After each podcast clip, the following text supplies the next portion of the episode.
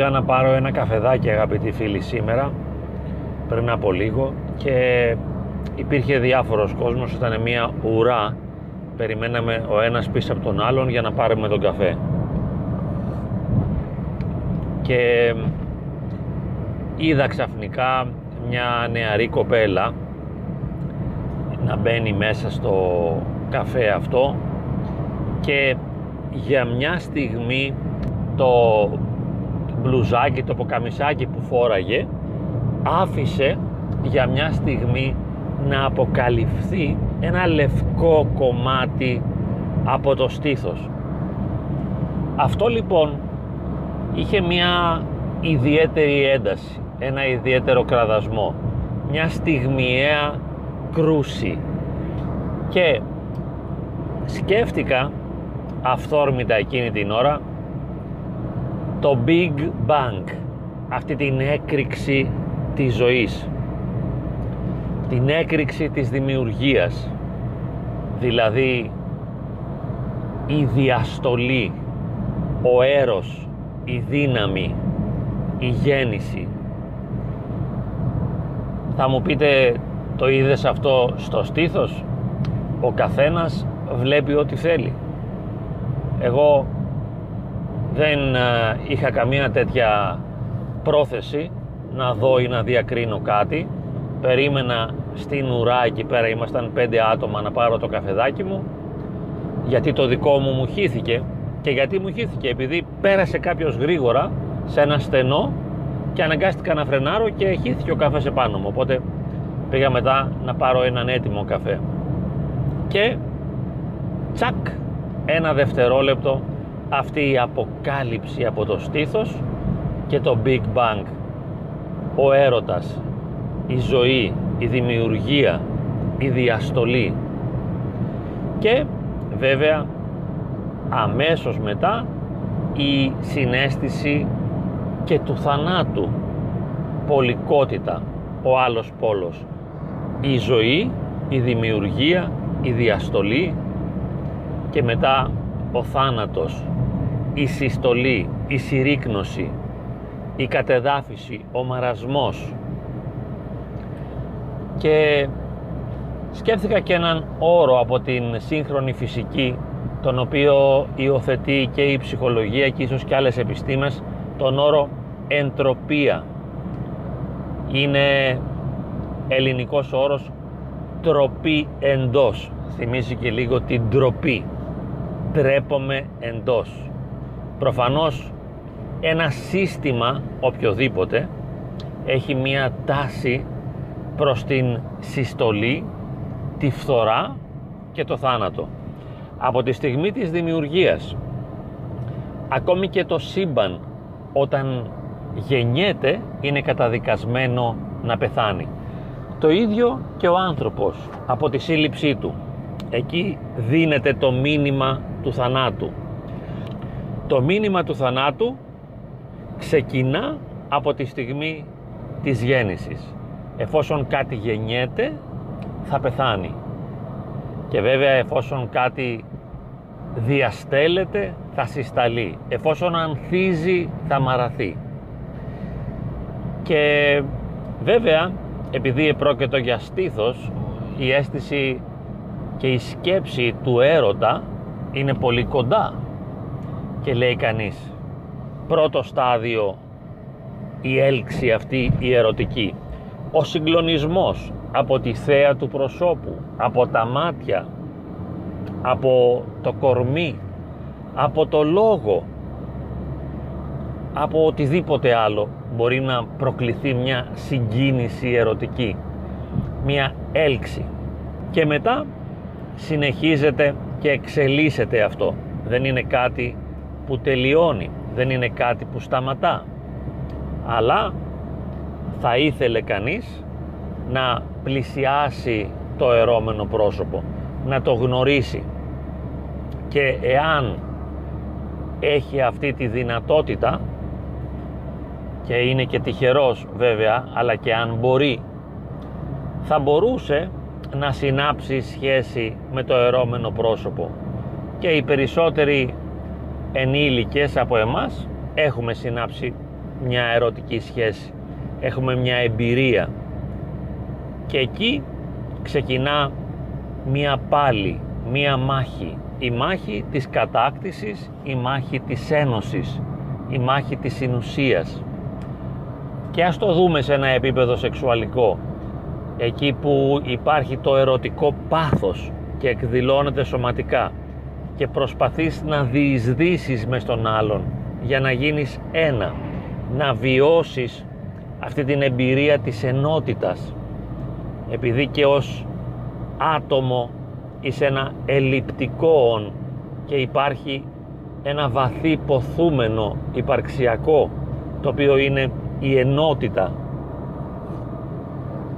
Και μετά τη μάχη αυτή του έρωτα και της συνουσίας εκεί όπου ο πόθος και το πάθος εκδηλώνονται στην πληρότητά τους εκεί που υπάρχει μια άνθηση εκεί που υπάρχει ένα άλλο Big Bang μια έκρηξη του πάθους έχουμε την ένωση και μετά βέβαια αναπόφευκτα έχουμε το σβήσιμο του πάθους έχουμε μετά από τον έρωτα σε εισαγωγικά το θάνατο, το τέλος του ερωτικού πάθους.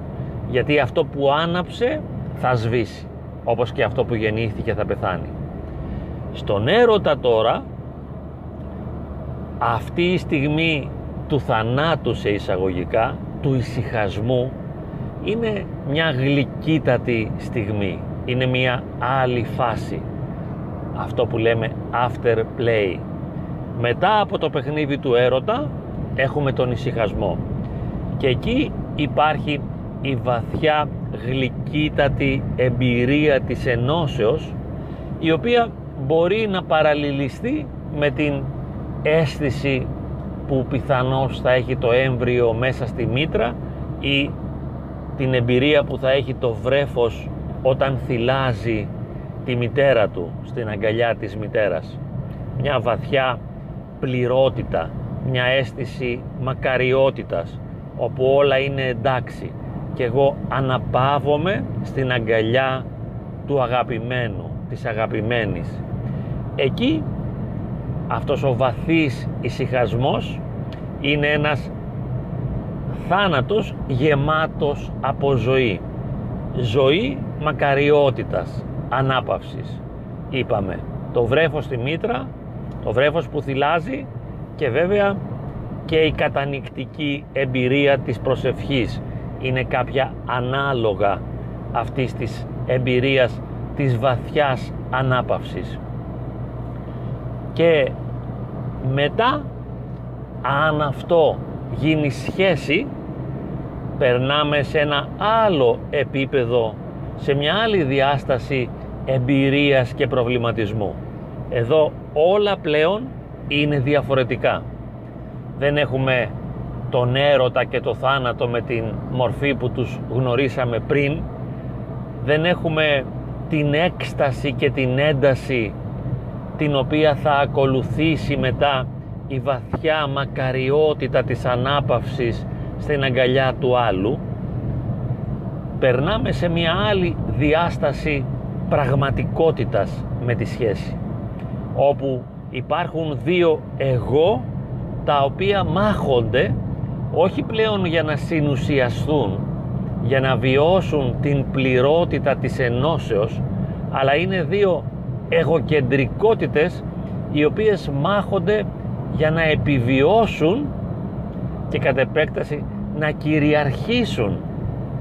Και έχουμε μία πάλι θα μπορούσαμε να πούμε έναν αλληλοβασανισμό από τα πρώτα στάδια της πραγματομένης σχέσης μέχρι την φρικτή εμπειρία της συμβιώσεως του γάμου με παιδιά και με πεθερικά.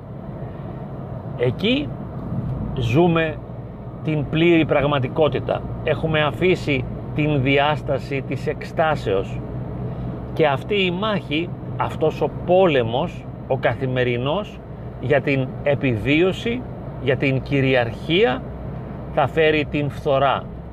και θα έχουμε την φυσική εντροπία αυτή τη διαδικασία δηλαδή παρακμής όπου αυτό που γεννήθηκε και άνθησε και ήταν υπέροχο θα αρχίσει να φθήρεται και να παρακμάζει και σιγά σιγά θα αρχίσει να παρακμάζει και η ένταση του ερωτικού πόθου και η ένταση της σεξουαλικής σχέσης αλλά βέβαια και η μακαριότητα του afterplay εκεί που όλα έχουν τελειώσει και υπάρχει ο ησυχασμός στην αγκαλιά του άλλου.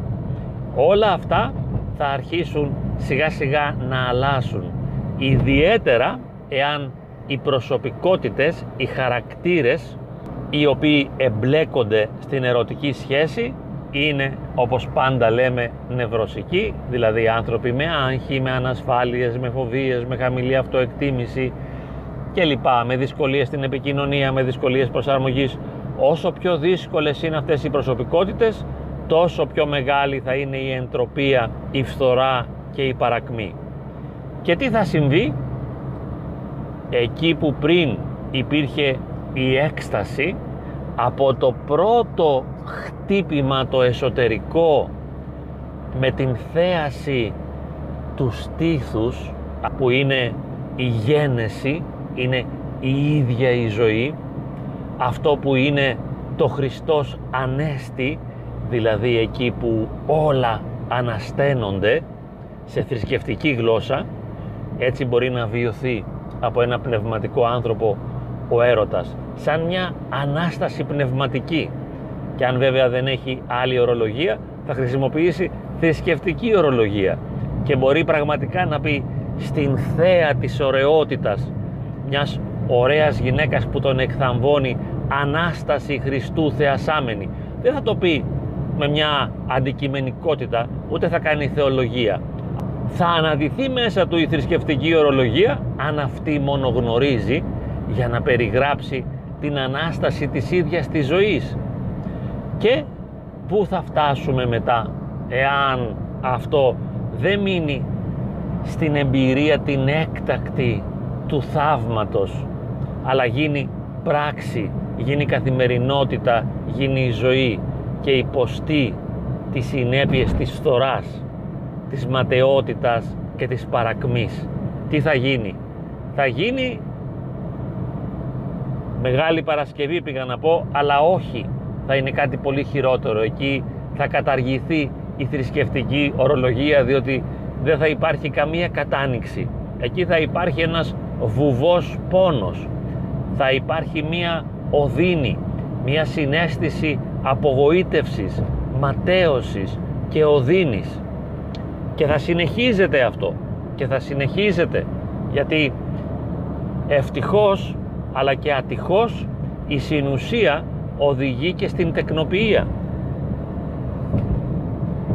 και ευτυχώς και ατυχώς τα παιδάκια που γεννιούνται έχουν και παππούδες και γιαγιάδες και δημιουργούνται περίεργες εμπλοκές εκεί με φοβερές συνέπειες όχι έκστασης αλλά φθοράς και παρακμής. Ο του απείρου μεγέθους της εντροπίας στις ανθρώπινες σχέσεις. Εκεί γίνεται η μεγάλη καταστροφή σε ένα βιωματικό επίπεδο διότι σαφώς και τα δάση μαραίνονται και τα σπίτια εκπίπτουν, παρακμάζουν, φθύρονται. Όλα τα πάντα φθύρονται αλλά το χειρότερο που μπορεί να φθαρεί είναι η ερωτική σχέση. Εκεί να αντικατασταθεί αυτή η βίωση του έρωτα, της ζωής, της Ανάστασης να αντικατασταθεί με μια εμπειρία πικρίας, φθοράς, παρακμής και θανάτου. Και να το ζεις αυτό το πράγμα καθημερινά και να θεωρείς ότι το αίτιο αυτής της οδύνης είναι αυτό το ερώμενο πρόσωπο που κάποτε εκστατικά το συνάντησες και σε ανέστησε, σε ζωοποίησε. Ήταν ένα πρόσωπο που σε εισήγαγε στην περιοχή την βιωματική του θαύματος και τώρα ο της απελπισίας αυτό το ίδιο πρόσωπο είναι η πηγή της οδύνης και της πικρίας και της απελπισίας και της απογοήτευσης και του θανάτου. Και βλέπουμε λοιπόν ζευγάρια που ζούσαν την εμπειρία της ερωτικής έκστασης ίσως και με κάποιες συγκρούσεις από την αρχή αλλά υπήρχε έκσταση και ζωή και ένταση και πόθος και πάθος και έρωτας. Και βλέπουμε μετά από δύο, τρία, τέσσερα χρόνια να ζουν την απόλυτη παρακμή να γίνονται καυγάδες ομυρικοί να εκφράζονται με χιδεότητα με αφάνταστα υβρεολόγια που δεν μπορεί κανείς να τα συλλάβει. Μόνο οι σύζυγοι μπορούν να γίνουν τόσο παραγωγικοί και να βρουν τρόπους, φράσεις, λέξεις ώστε να μειώσουν, να εκθέσουν και να συντρίψουν τον άλλον. Και βλέπουμε και μάχες, ξύλο, επιθέσεις του ενός προς τον άλλον. Με κάθε τρόπο, με κάθε μέσον να επιτίθενται αυτοί οι εχθροί πλέον που κάποτε ήταν ερωτευμένοι. Και εκεί που υπήρχε η έλξη του μαγνήτη τώρα υπάρχει μια μαγνητική απόθυση και δεν αντέχει κανείς ούτε να βλέπει τον άλλον δεν μπορεί ούτε να του μιλάει και είναι ένας άλλος πόλος για την εχθρότητα, τη μάχη, τον πόλεμο, της ύβρις και τους ξυλοδαρμούς. Η πλήρης συναισθηματική αποστασιοποίηση, η μόνωση. Οι σύζυγοι, ή ένας από τους δύο συζύγους ή και οι δύο, να έχουν μονώσει πλήρως τα συναισθήματα, να έχουν παγώσει τους συγκινησιακούς μηχανισμούς και να μην αισθάνονται τίποτα και να υπάρχει αυτή η άλλη μορφή της παρακμής. Δεν δέρνονται, αλλά δεν μιλάνε. Δεν έχουν τίποτα να πούν. Με αποκορύφωση κάποιες στιγμές να μην λένε ούτε γεια, ούτε καλημέρα. Τίποτε απολύτως, καμία σχέση. Ένας θάνατος να κυριαρχεί παντού μέσα στο σπίτι και να γίνονται και θύματα βέβαια και τα παιδιά τα οποία θα μεγαλώσουν, θα ερωτευθούν και αυτά και θα βιώσουν και θα φτάσουν στην απογοήτευση, στη ματέωση. Και γι' αυτό βλέπουμε στα νιάτα την ανθοφορία του φωτός. Βλέπεις ένα μικρό παιδί και το χαίρεσαι. Απολαμβάνεις την παρουσία του όταν δεν κλαίει βέβαια και δεν φωνάζει και δεν μαλώνει. Τα νιάτα και η ομορφιά, αυτή η υπόσχεση της ζωής ένα δεδομένο ανθοφορίας και από την άλλη μεριά βλέπεις τους ανθρώπους των 50, 60 ετών καμιά φορά και νεότερους να έχουν τα σημάδια της παρακμής χαραγμένα στο πρόσωπό τους, στη μορφή τους και στην έκφρασή τους και λες όχι δεν είναι δυνατόν να έχει εκπέσει τόσο η ανθρώπινη εξωτερική και εσωτερική ωραιότητα. Πώς είναι δυνατόν να υπάρχει τόσος μαρασμός στην ανθρώπινη φύση, στην ανθρώπινη βίωση. Και είναι κάτι που φαίνεται βέβαια σε αυτόν που είναι έτοιμος να δει, που έχει τη δυνατότητα μιας βαθύτερης θέασης και είναι ισχυρός δέκτης και δέχεται συνεχώς τα μηνύματα, όλα τα μηνύματα. Γιατί αυτός που μπορεί να διακρίνει την Ανάσταση στη θέα μιας μικρής αποκάλυψης του γυναικείου στήθους μπορεί μετά να βλέπει και το θάνατο στα πρόσωπα, στη μορφή, στο σώμα και να βασανίζεται βέβαια γιατί δεν θα χαίρεται δεν μπορεί να φωνάξει Χριστός Ανέστη όταν βλέπει την παρακμή και βλέπει τα ανθρώπινα σώματα, τις ανθρώπινες μορφές και τις ανθρώπινες συμπεριφορές να είναι έμφορτες πόνου και αυτός ο πόνος διεισδύει και στον ευαίσθητο θεατή, στον ευαίσθητο δέκτη. Γιατί αντί να βλέπεις τη ζωή, βλέπεις την σκιαγραφία του θανάτου στο πρόσωπό τους. Βλέπεις το θρίαμβο της εντροπίας, το θρίαμβο της παρακμής. Και βέβαια, αν σε ένα ψυχολογικό επίπεδο θα ρωτούσαμε τι μπορώ να κάνω για να τα αποφύγω όλα αυτά; Αυτή η ερώτηση είναι ψυχολογική, ψυχοθεραπευτική, διότι τα προηγούμενα είχαν ένα περιεχόμενο φιλοσοφικό θα λέγαμε ή έστω περιγραφικό και ελαφρώς λογοτεχνικό. Οπότε εκεί δεν χρειάζεται να σωθεί κάτι, απλώς έχουμε την περιγραφή. Σε ψυχολογικό επίπεδο όμως ζητάμε και μια λύση. Και τι να κάνω για να γλιτώσω από την εντροπία; Τι μπορώ να κάνω για να γλιτώσω από τη φθορά και την παρακμή; Τι μπορώ να κάνω τουλάχιστον στο επίπεδο του ανθρώπινου έρωτα. Πώς μπορώ να διασώσω τον έρωτα; Να μην φτάσει ο έρωτας σε αυτά τα ύψη και τα βάθη της παρακμής και να μην γίνει η ζωή μου οδύνη, να μην γίνει ο άλλος εχθρός. Και μπορούμε να δώσουμε δύο απαντήσεις. Μία βαθύτερα αληθινή και μία η οποία να έχει ελπίδα μέσα της. Η βαθύτερη είναι πως δεν μπορείς να κάνεις τίποτα διότι αυτό που είσαι όταν θα ξεκινήσεις τη σχέση ήδη σε προγραμματίζει σχεδόν με απόλυτο τρόπο και δεν σου αφήνει περιθώρια να ζήσεις την ομορφιά, την ωραιότητα, τη χαρά, τον έρωτα και την επικοινωνία αν μέχρι τη στιγμή της συνάντησης δεν έχεις αυτές τις δυνατότητες. Αν το DNA σου και η παιδική σου ηλικία και η εφηβεία σου έχουν διαμορφώσει αυτό που λέμε μια δύσκολη προσωπικότητα θα είναι σχεδόν αδύνατον να αποφύγεις την παρακμή, την εντροπία, τη φθορά και οπωσδήποτε θα λέγαμε αυτός που θα σε ενθουσιάσει, αυτός που θα σε βυθίσει στην έκσταση αργότερα θα σε απογοητεύσει και θα σε βυθίσει στο σκοτάδι.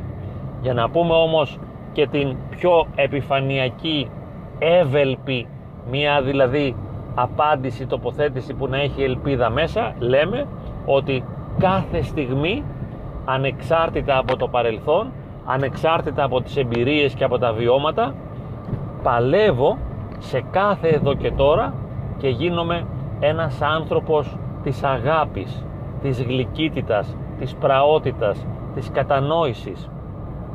Όσο μου είναι δυνατόν, κρατιέμαι στο ύψος της ζωής, δηλαδή του έρωτα. Θα μπορούσαμε να πούμε εδώ και έναν άλλο όρο που δεν υπάρχει, να τον εφεύρουμε αυτή τη στιγμή, στο ύψος της εκτροπίας, σε αντίθεση με την εντροπία.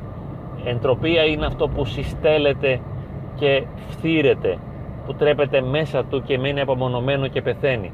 Ενώ εκτροπία είναι αυτό που τρέπεται εκτός, που διαστέλλεται, που αγκαλιάζει τον άλλον και γίνεται ζωή. Ζωή για τον άλλον σημαίνει ζωή και για τον ίδιο μου τον εαυτό.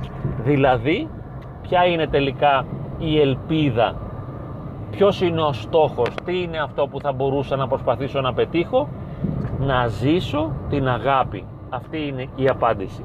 Στο βαθμό που μου το επιτρέπουν οι δυνατότητές μου να μπορώ, όπως πάντα λέμε, αν μου το επιτρέπουν οι δυνατότητές μου όμως, να αγκαλιάζω τον άλλον και να γίνομαι γλυκύτητα, τρυφερότητα, καλοσύνη, αποδοχή και σεβασμός του άλλου. Μακάρι να μπορέσει κανείς να σταθεί σε αυτό το ύψος του εκστατικού, εκτροπικού, διασταλτικού έρωτα να γίνει ο ίδιος ζωή και να ζει συνεχώς κάθε στιγμή της ζωής του το Χριστός Ανέστη.